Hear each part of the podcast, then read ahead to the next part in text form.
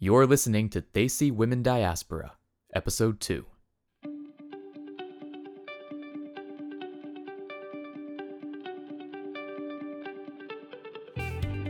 Hi, everyone. Welcome to Desi Women Diaspora, a podcast about South Asian women who grew up around the world. My guest today is one of my friends from the UN World Food Program, Noor Shams.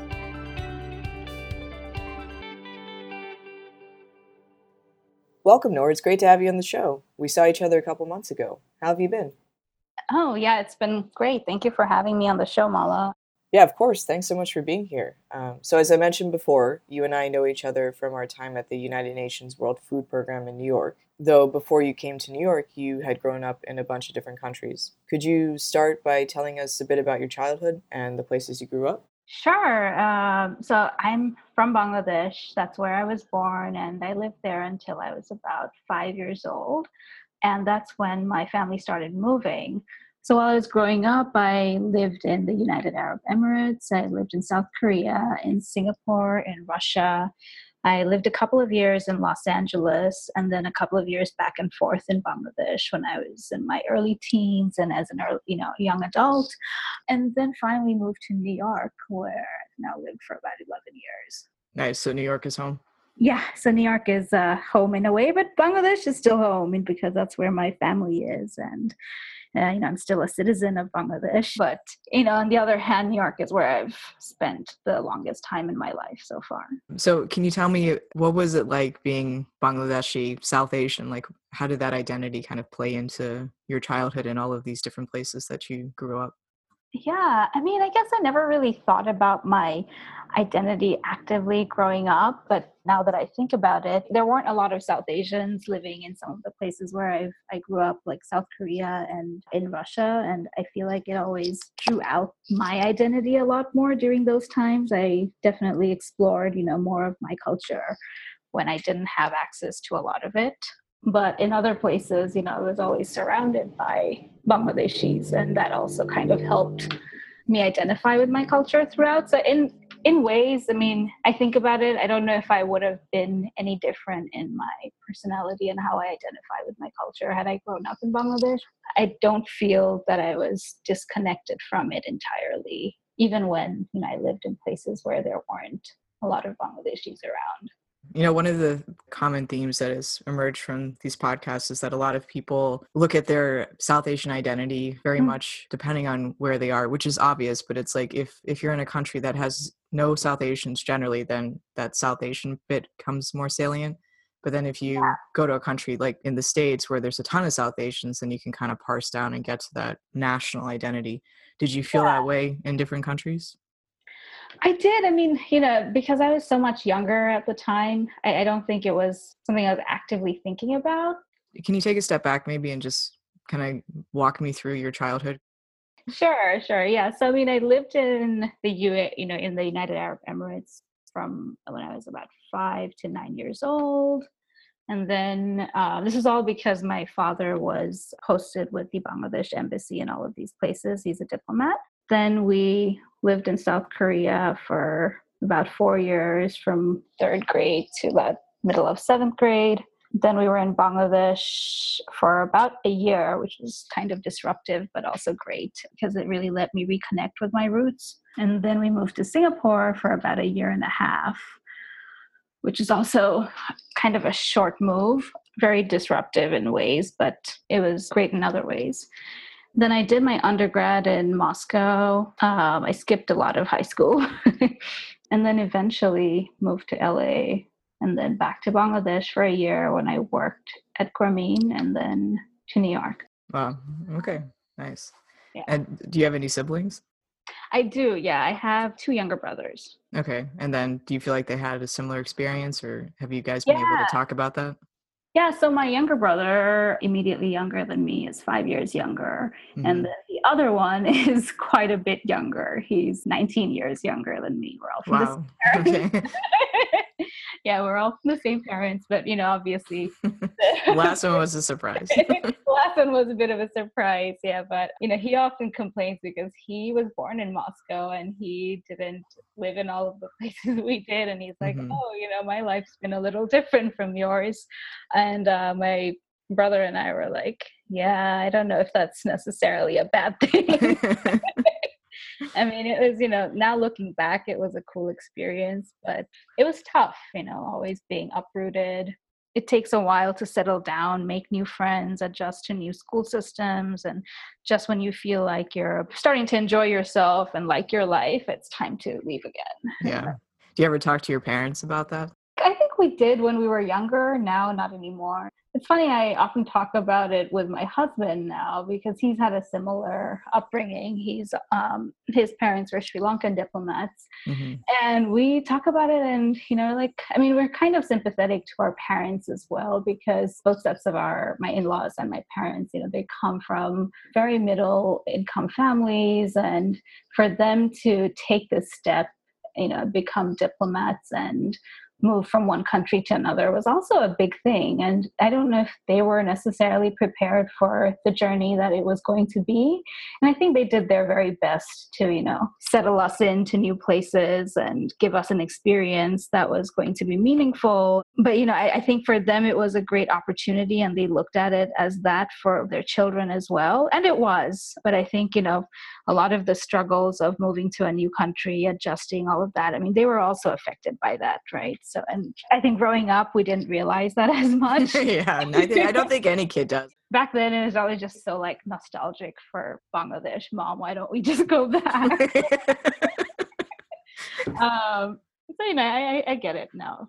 Um, you there's a term that you use for you and your husband, the kind of kids you were. What was it again? a diplobrat. a diplobrat. Yeah. So. it's a commonly used term, um, I guess, to describe kids of diplomats. Do you feel like your experience as a Bangladeshi diplobrat was similar mm-hmm. to like American kids or Canadians, maybe like embassies that are thought to have more power sometimes do have more power? I mean, no, as kids, I don't think so because, you know, there are certain sets of privileges that all of the diplomatic missions enjoy wherever they are. And, you know, as kids, you really commingle with each other. And, you know, it doesn't matter whether you're from the Bulgarian mission or the US mission or the Bangladesh mission. You know, it's like you all kind of have that shared understanding that, oh, we're part of this international community here and, you know, kind of isolated in some ways from the rest of a country, but there's solidarity in that. You feel like the diplobrat identity, or you feel like diplobrats have their kind of own identity within these countries? Think so. I think so. And, you know, um, I mean, there are a lot of people who call themselves, I guess, third culture kids. I don't really think I'm that. Um, You're like seventh or eighth culture kid at this point. yeah, but mostly I'm just Bangladeshi. You know, I feel like that identity is pretty strong in me. Mm-hmm. So you said that you had to transition quite a bit to different types of education systems. Can you talk a bit about that? Yeah, yeah. So that was um, quite a challenge for both myself and my brother. So you know, when we lived in Abu Dhabi, we went to an Indian school. It was very challenging, very competitive, but it was easy enough, you know, fitting in with everyone because there were a lot of other South Asians. So culturally, I felt like I was in a place where people understood me. Um, even though that point in my life I was just learning English and I couldn't really communicate very well with a lot of my peers initially. It it was an easy place to really kind of get accustomed to life in the West, as we would call it then. And then when we moved to South Korea, we enrolled in an American school. Well, it was an international school that was run by mostly Americans. And the educational system was the academic system was very different it just felt a lot easier in ways um, not as competitive as the indian school that we were in in abu dhabi which was actually i think under the indian school board in some way but it was a lot more of a fun learning experience um, at the school and that was i think my first introduction to like kind of um, how US school systems operate. Then, when we moved to Bangladesh after that for a year, it was really challenging because the last four years before I was in the US system, and then we moved to a British school in Bangladesh. And um, I was preparing for the O levels at that time, which is the 10th grade equivalent in the GCSE British system. And that was a tough year for me academically because I kind of missed a lot of the core concepts in a lot of classes. Where we were in seventh grade, in South Korea, in my school, we were just, you know, learning maybe basic algebra. But all of a sudden, I was um, skipping over to more advanced mathematics and failing all of that and physics. yeah, it was, not well, way to break the stereotype. yep, yep. Do not cheat off of me. and you know everyone else in my school had been enrolled in that school since they were little kids so i was coming into it very new in singapore the school system was a bit similar to what i went to in bangladesh Uh, i went to a public school there but um, they also do the o levels there so that was similar but the challenge there was because the academic calendar started at a different time i sort of ended up catching maybe like a month of ninth grade after I had just finished eighth grade into my new school. And so I ended up having to skip an entire grade really and um, skip ahead to 10th grade, which then again ended up being challenging, but somehow made it through. And then in Russia, we moved there when I was about 16. And the challenge there was um, there weren't a lot of good schools where I could take classes in English. So my parents talked me into enrolling into this US accredited university in Moscow, which is a very small college. So really I skipped 11th and 12th grade at that point as well and just started college super early. How old Uh, were you when you started? I was 16. yeah, I, I don't talk about this often, so you know, just talking about this. Bringing up all kinds of feelings. I'm sorry. I apologize. yeah, it was uh, mentally not, you know, I, in my in my mind, I was like, oh, I have two years. I'm gonna take the SATs. Know, I'm gonna um, probably move to the U.S. That was always the plan for college, but it didn't happen, and I had a lot of frustrations about that because my parents really kind of talked me into signing up there, and they wanted me to stay at home at that age, which makes sense. But you know, I've complained about that a lot to them it was easy to get through college there. It wasn't the most challenging place. And it was interesting culturally being in Russia um, at the time. But if I had been given my options again, I probably wouldn't have made that decision to study there, even though it was a really cool experience overall. Mm, I just yeah. think I would have done things differently. I don't think I would have gone to, to college at 16. People are like, oh, you must be really smart. I'm like, no, no. it was just kind of, I don't know, I feel like I felt like a sham.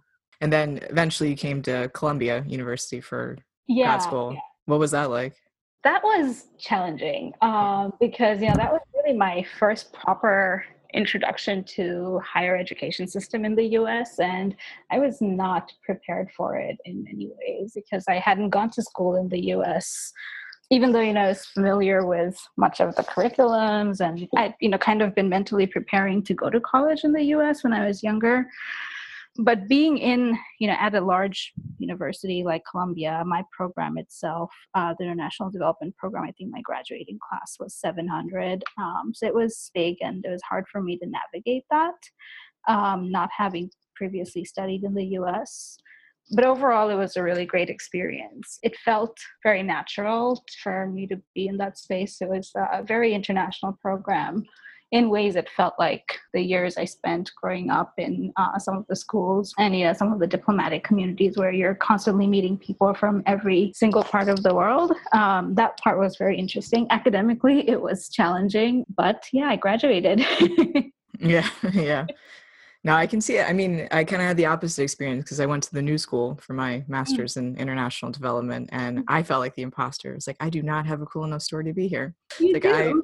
I, w- you know, I was an Indian from Virginia. I was like, not. I don't know. So many people had grown up in so many different countries and they spoke a bunch of different languages. I, I learned French on my own, but Right. that was because I lived it for a year in France. It wasn't, you know, any interesting childhood story. So No, I think that's what most of us did too, just waved out of the language requirement because we either spoke it at home or had, you know, some previous exposure to it. So, what are some of the, um, I guess, the advantages and disadvantages you saw with the different types of education system growing up? I think, you know, it taught me personally to just pick up quickly and make do with what I have and make the most of my resources. And, but, you know, the, the positives I saw, I guess, with the, so the Indian academic system, I feel like I learned a lot those few years that I was there because there was really so much crammed into all of the subjects we had in school teachers were very on top of everything. But you know in terms of the discipline there i feel i remember just being traumatized a lot. You know it's one of those schools where you'd get you know hit with a ruler or something if you didn't have your homework done on time. Yeah. Yeah. Learn to fear the education more than yeah yeah yeah, yeah. So was definitely that.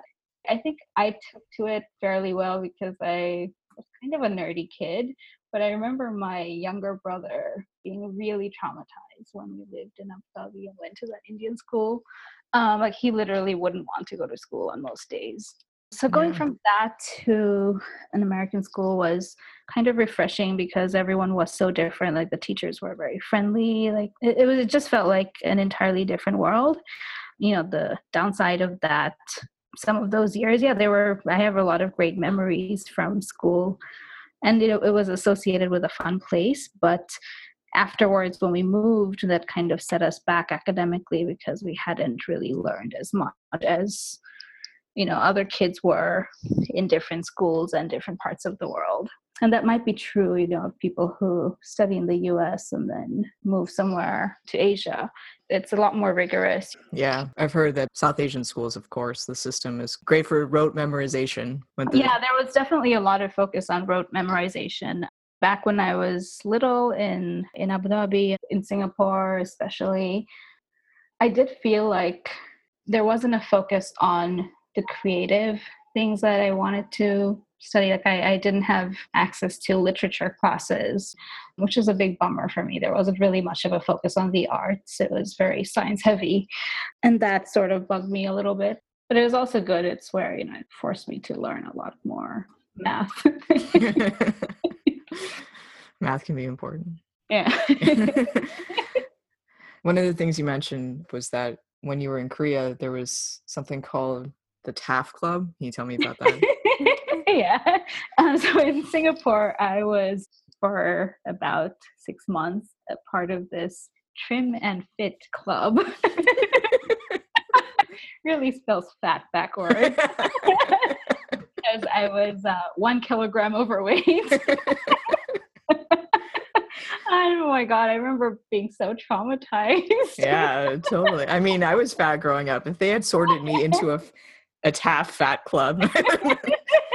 even worse. I don't even know. yeah. Um, so they would actually make us meet after school, I think once or twice a week, go running, all, all these different activities. Uh, but it was good. You know, I think about it, I'm like, I think it's good to put to some extent kids through that sort of thing just yeah like, it's good to expose kids to exercise but to do yeah. it hopefully in a positive way not in like a body shaming well so i don't think they I, I to be honest, I don't know if it was really meant to spell fat backwards. that might have been a total oversight on their part, but all the kids were like, "Oh yeah, you're in the fat club." but, um, but it's so this trim and fit program is actually, I think, a national program in all of these Singaporean public schools. So all of the schools did it. It wasn't just mine, and um, I was quite surprised to hear about that and learn mm-hmm. about that. but yeah. In kind support for Desi Women Diaspora is provided by Sanjara Inc., digital solutions that serve the greater good. So, we obviously both work in international development. We met each other when we were both working at the UN yeah. World Food Program. Do you feel like if your childhood had been in a different order, like the same countries, but in a different order, do you feel like you would have ended up in the same place you did now? I feel like I would have if I had the same amount of time that I spent in Bangladesh because thinking about it, I think what really drove me to go into international development was all the time I spent back home. You know, and uh, every time I would be there, whether to visit or whenever I've lived there, I felt that you know it was unfair that I'd had this sort of privileged life where I had a good education, I was able to see all these places, experience all these things as a kid. But every time I'd go back to my home country, there's so much poverty and I felt that not enough people were doing what needed to be done to fight that. Hmm, that's really interesting. Yeah, I mean, I felt like in some ways I had a similar experience in that all of the places yeah. I was able to go and see, it was really the trips back to India. I realized how random it was that I was born into relative wealth, whereas my cousins who are from the same family, you know, two generations up, somehow were dealing with so many things that I would never ever experience. Right, right. No, I totally understand what you mean because it was a part of that for me too, you know, where um, I felt like, yeah, like relatively my family was doing well, but every time I'd go back home, I'd see you know just in my extended family the effects of unemployment mm-hmm. poverty all around that and that made me very sad and wanted to do something to change that. Very cool. So can you tell me a bit about the stuff you're doing now? I know you've, you've kind of taken a break from the international development work and gone into something else yeah, yeah. So, I mean, you know, I guess a few years ago, I quit my full time job. At the time, I was working at a healthcare startup called Grameen Primacare. And I'd been working for Grameen on and off for about six years. I'd done some work with the UN. And at that point, I just wanted to kind of step back, take a little bit of a break, and do something more, I guess, creatively fulfilling. That led me to what I currently spend a lot of my time on, which is running a food blog you know, I just was spending a lot of time cooking and I started posting a lot of photos online at the time and got some really good feedback from yeah people. your, your photos are beautiful i was like thank i you. wish i were eating that right now.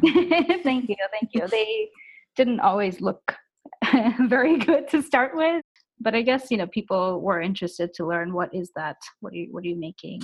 Yeah, that's that's how a lot of uh, non-south asians phrase it. What is that oh, it's delicious. Yeah. Oh, what is that brown stuff? It looks good. and then, uh, as a result of that, people were really curious about the food, and I started a supper club a couple of years ago, which focuses on Bangladeshi and Sri Lankan cuisine. And both of these have really just been a creative outlet for me, which lets me focus uh, my hobbies and passions a little bit more concretely. And I, I, I love cooking, I enjoy photography, writing. So, all of these I can focus on through the blog. And then the Supper Club has been a really cool way for me to share a bit more about my culture with others while also kind of giving me the opportunity to connect with new people, which is something I've always loved doing. So that's great. Then I, earlier this year, I also started a company with a friend called Curated, which um, is the other part of what I do right now. So Curated, we we're a small, you know, two-person company that my friend and I run, and we do small private events that are focused on promoting the South Asian arts, culture, and entrepreneurship. And um, we've done a few events so far, and we'll be scaling up a little bit more, doing more what we can on our two person team. But uh, that's also a really more of a creative outlet for both myself and my friend Zongi, who is actually a doctor by background. And just, of course. but you know, both of us love the arts and wanted to connect with other South Asians. Yeah, that's great. So it's kind of a cool juxtaposition in that you've got one company that's focusing on South Asia as a region, and then another one that's introducing people to Bangladeshi and Sri Lankan yep, yep. culture. Yeah, because yeah. I, I feel like you know, New York and LA, some of the bigger cities in the States have had so many Indians and Pakistanis over the past couple decades that the food is sort of well known and the culture is a bit known, or at least different regions of Indian culture are known. But a lot of places don't necessarily understand that South Asia is part of the continent with multiple countries. right, right. right. so, can you tell me a bit about your experience, like trying to introduce people to two countries in South Asia that they didn't necessarily knew existed or definitely didn't know anything about? Right. Yeah. I mean, honestly, that's part of the reason why I wanted to focus on uh, promoting Bangladeshi and Sri Lankan cuisine. Because it's not that that's all I eat at home, obviously. Um, I love food from all over, but you know, I wanted to talk about the cultures that I grew up with, that my husband grew up with, the food that we grew up with, because it is um, a little bit different from Indian and Pakistani, which more people are familiar with. And yeah, I mean, it's it's been interesting. I guess a lot of people just put it in the same bucket still.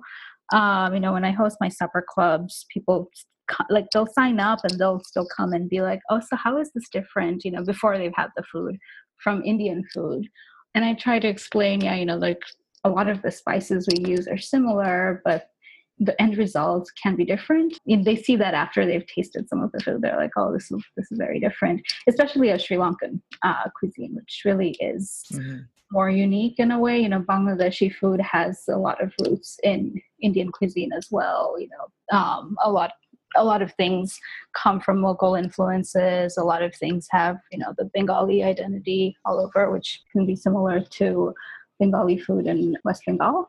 But Sri Lankan food, people, they're really more surprised by a lot of times. After the interview, Noor did some fact finding for us and found out that Bangladeshi food might actually be more common than many of us realize.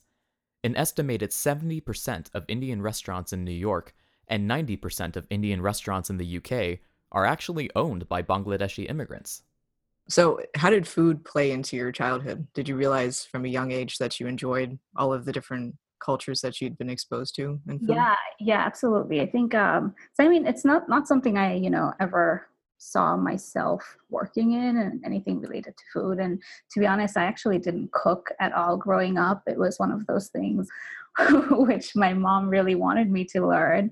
And of course, so then I decided that I will never learn how to cook because that would make her happy. And, you know, kind of also to go against the whole South Asian, you know, stereotypes, I guess. It always kind of irritated me that there was an expectation I would learn to cook and, you know, none placed, none of that placed on my brother. yeah, no, um, totally. So it was kind of an intentional thing for me to not actively be involved in the kitchen, but I always enjoyed food and um, it played a huge role in the experiences I had in every place I lived in. Because, you know, a lot of times, even if I didn't really find myself happy in my surroundings because of, you know, whatever it was, constantly missing old friends, old schools, and old life, you know, I think I always found comfort in discovering the new food in a place uh, wherever it, what it is that I was. And food helped me connect with others. So, you know, definitely I think that's played a huge role in my life throughout, even though I did not cook until I was in graduate school.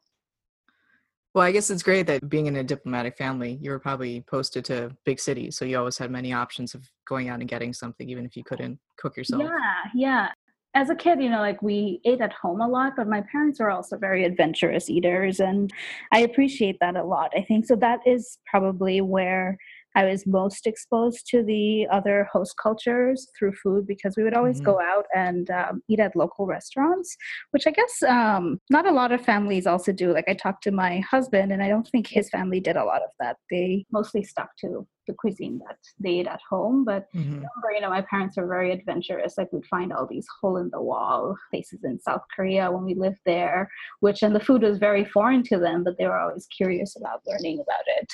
Same in Abu Dhabi, you know, I mean, it was easier over there because there was a big variety of South Asian cuisines and, you know, the language was easy to navigate. Everything was easier. But you know, I think about it, a place like South Korea, and that was only their second posting for them to be how adventurous they were. That's pretty cool, and I appreciate that. Yeah, definitely. That's not, I don't think that's common at all, especially among South Asians where they can find somebody that they identify with in their culture and just stick Right, right. You know, I think about it now, like some of the places we went to, it wasn't just, you know, the usual barbecue places. Like they'd find all these random, really obscure places to go get like that uh, all these food items that I don't even remember the names of. But I think my parents do. To be honest, um, a lot of that time, I was fairly younger, and you know, I mean, I loved food, but I wasn't always the most curious. Yeah, you're like, I'll just take a burger. I'm i was good. just like, yeah, you know, let's go to McDonald's after. so you mentioned him a couple of times. Like, obviously, you and your husband know each other from way back. Can you tell me a bit about that? Yeah, yeah, that's a that's a kind of a funny story. We actually know each other from when we lived in South Korea, and so did his family. So we've known each other since elementary school. We went to the same school. His sister was my classmate at the school we went to in South Korea, and then our parents were also friends uh, through the diplomatic network. Like I said, his dad was a diplomat with the Sri Lankan government, so we knew each other, but I didn't really know him. You know, like my friend's older brother it's interesting that we reconnected after and i think one of the things that we really connected w- over was that yeah we didn't really have a lot of friends you know that we grew up with so it, it was nice to connect with someone who had shared experiences that you could also relate to And, you know, we had a lot of shared memories and friends that we both knew and same teacher. So all of that really helped, I guess, bring us closer together when we first uh, reconnected in New York. And where did he end up going after Korea? Um, after Korea, I think they went back to Sri Lanka for a bit and then they've lived after that in Oman, in Qatar, and in Lebanon, I believe. Wow. Okay. So do you guys talk about like the overlapping experiences and then kind of how your lives parted ways? Yeah, yeah, we do talk about that. And I mean, we also just talk about how, you know, similar and different our experiences were overall. So his family, you know, mostly had postings in the Middle East. They'd also previously lived in Kuwait way back. Um, and I think Korea was the only place they lived in which wasn't a Muslim country. So that was very different for them. And I think talking about it sometimes, and I feel like his family didn't enjoy Korea as much as my family did. Like my parents loved it there, even though we moved there, we kind of expected not to. It's probably for the food, right? yeah, I mean the food, and honestly, it was just like culturally very interesting for mm-hmm. us. We have a lot of good memories from there as a family, and with his family, and I think like him and his siblings, they enjoyed school and life there. But I think for his parents, it was a hard uh, posting because of the food actually you know, it's hard for them to find halal food and right. that they were familiar with. So right. Uh, but everything else, you know, for them in the Middle East, I think was quite similar. And we sometimes talk about um, that, you know, I think they had a, a proclivity to take those type of missions where it'd be a little bit similar for them. Um, so, how do you think that your family's Bangladeshi background and your husband's Sri Lankan background kind of influenced the places that you went to and the postings that your parents took and the experiences that you guys had overall? I don't know if our backgrounds influence what postings we took because I mean, at least for us in in you know for my parents in the Bangladesh Foreign Service, I don't think you're given a choice.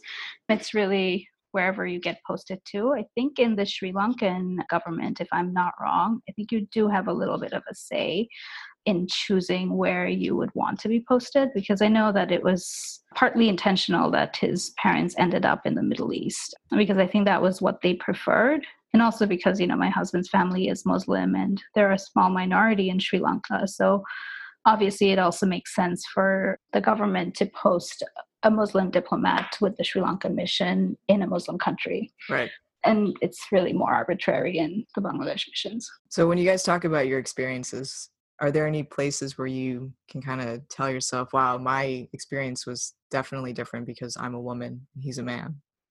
Yeah, for sure. And, you know, I mean, it's interesting. I sometimes listen to his stories about him seeing that in his family, like where he often comments on, oh, yeah, you know, I feel like this was possible for me because I was the oldest and the you know male in the family. Like his sister didn't have a lot of the same opportunities for me. I guess I'm the oldest of my siblings, so you know there's always a little bit more you can get away with sometimes just because you're the first one in the family that your parents are um, kind of unaware. yeah. In ways, but at the same time, yeah, there are definitely a lot of restrictions that I had growing up, which I don't think my younger brothers had or have to this date, and just those are always irritating for me. Yeah. What are some um of the examples? I mean, well, one of them is yeah, you know, like the cooking bit. I, I don't remember. I remember having a lot of fights with my mom growing up, honestly, because I refused to help around the house. and it's not that I didn't want to help, but it was because I'm like, oh, why aren't you asking him? You know? or I mean, she's like, oh yeah, I'm asking him too. But it was kind of like there was an expectation that I would learn, you know, my way around the kitchen, learn how to like take care of things in the house, that sort of things. And every now and then there'd be comments that just really irritated me and I was like, nope, I'm not getting involved in this. that was one. And then I had a lot of curfews growing up, wasn't really allowed to have sleepovers, go over to friends' places often if it was going to be past 8 p.m. I don't think my brother had any of those restrictions. And there was always a lot more expectation that I would carry myself, you know, a certain way in front of others, which wasn't really there for my brother. Like he could get away with not saying hello to people when they came over for dinner. God forbid I did that. That sort of thing. So I want to talk a bit about our favorite cities. At least it's my favorite city in the yeah. world, New York. Yeah. What is what has it been like being in New York? I mean, I guess New York is really home, second home. Yeah, it's funny because I really can't say what my primary home is now. Like New York definitely feels like home. It's it's very funny because every time I go back to Bangladesh, I, I feel like oh I came home, but then after a few weeks, I'm like oh I miss home. yeah, no, exactly. yeah, and then when I come back to New York, I really just I'm like oh I'm home.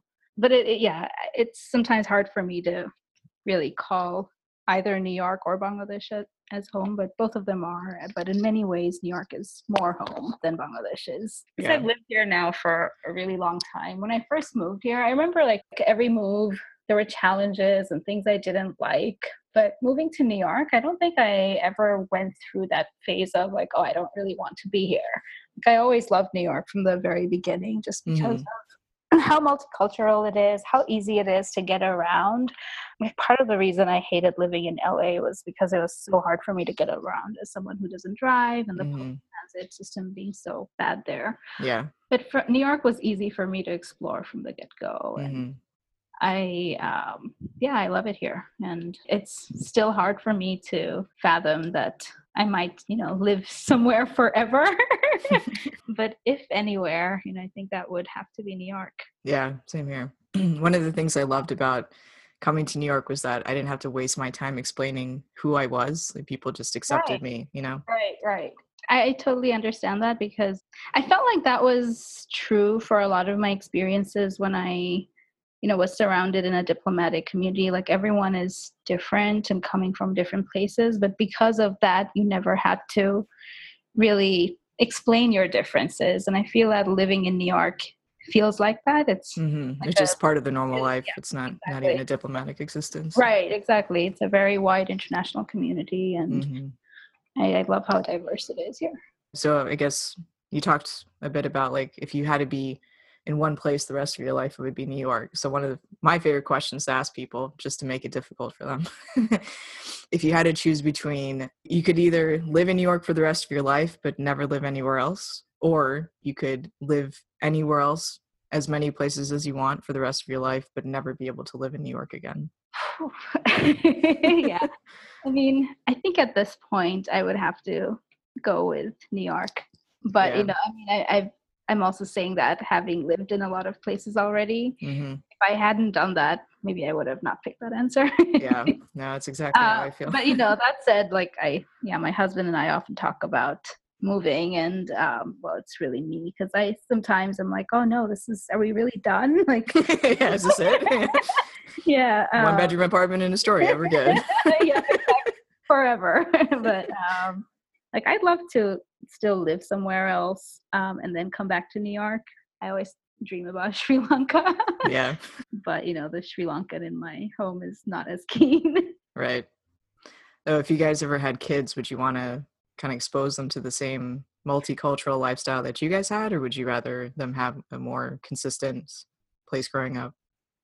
I mean, we- we've talked about it. I don't think we would want them to have the similar life to what we had growing up, um, but we definitely would want them to be exposed to as many cultures as possible, and that's definitely possible in New York. And also, Mhm. given that you know, if we have kids, they would be both Sri Lankan and Bangladeshi, and so by default, they'd be exposed to two very different cultures at home, as well as if we live in the U.S but yeah, I think we definitely would want them to have that sort of exposure, but without all of the moving that we went through.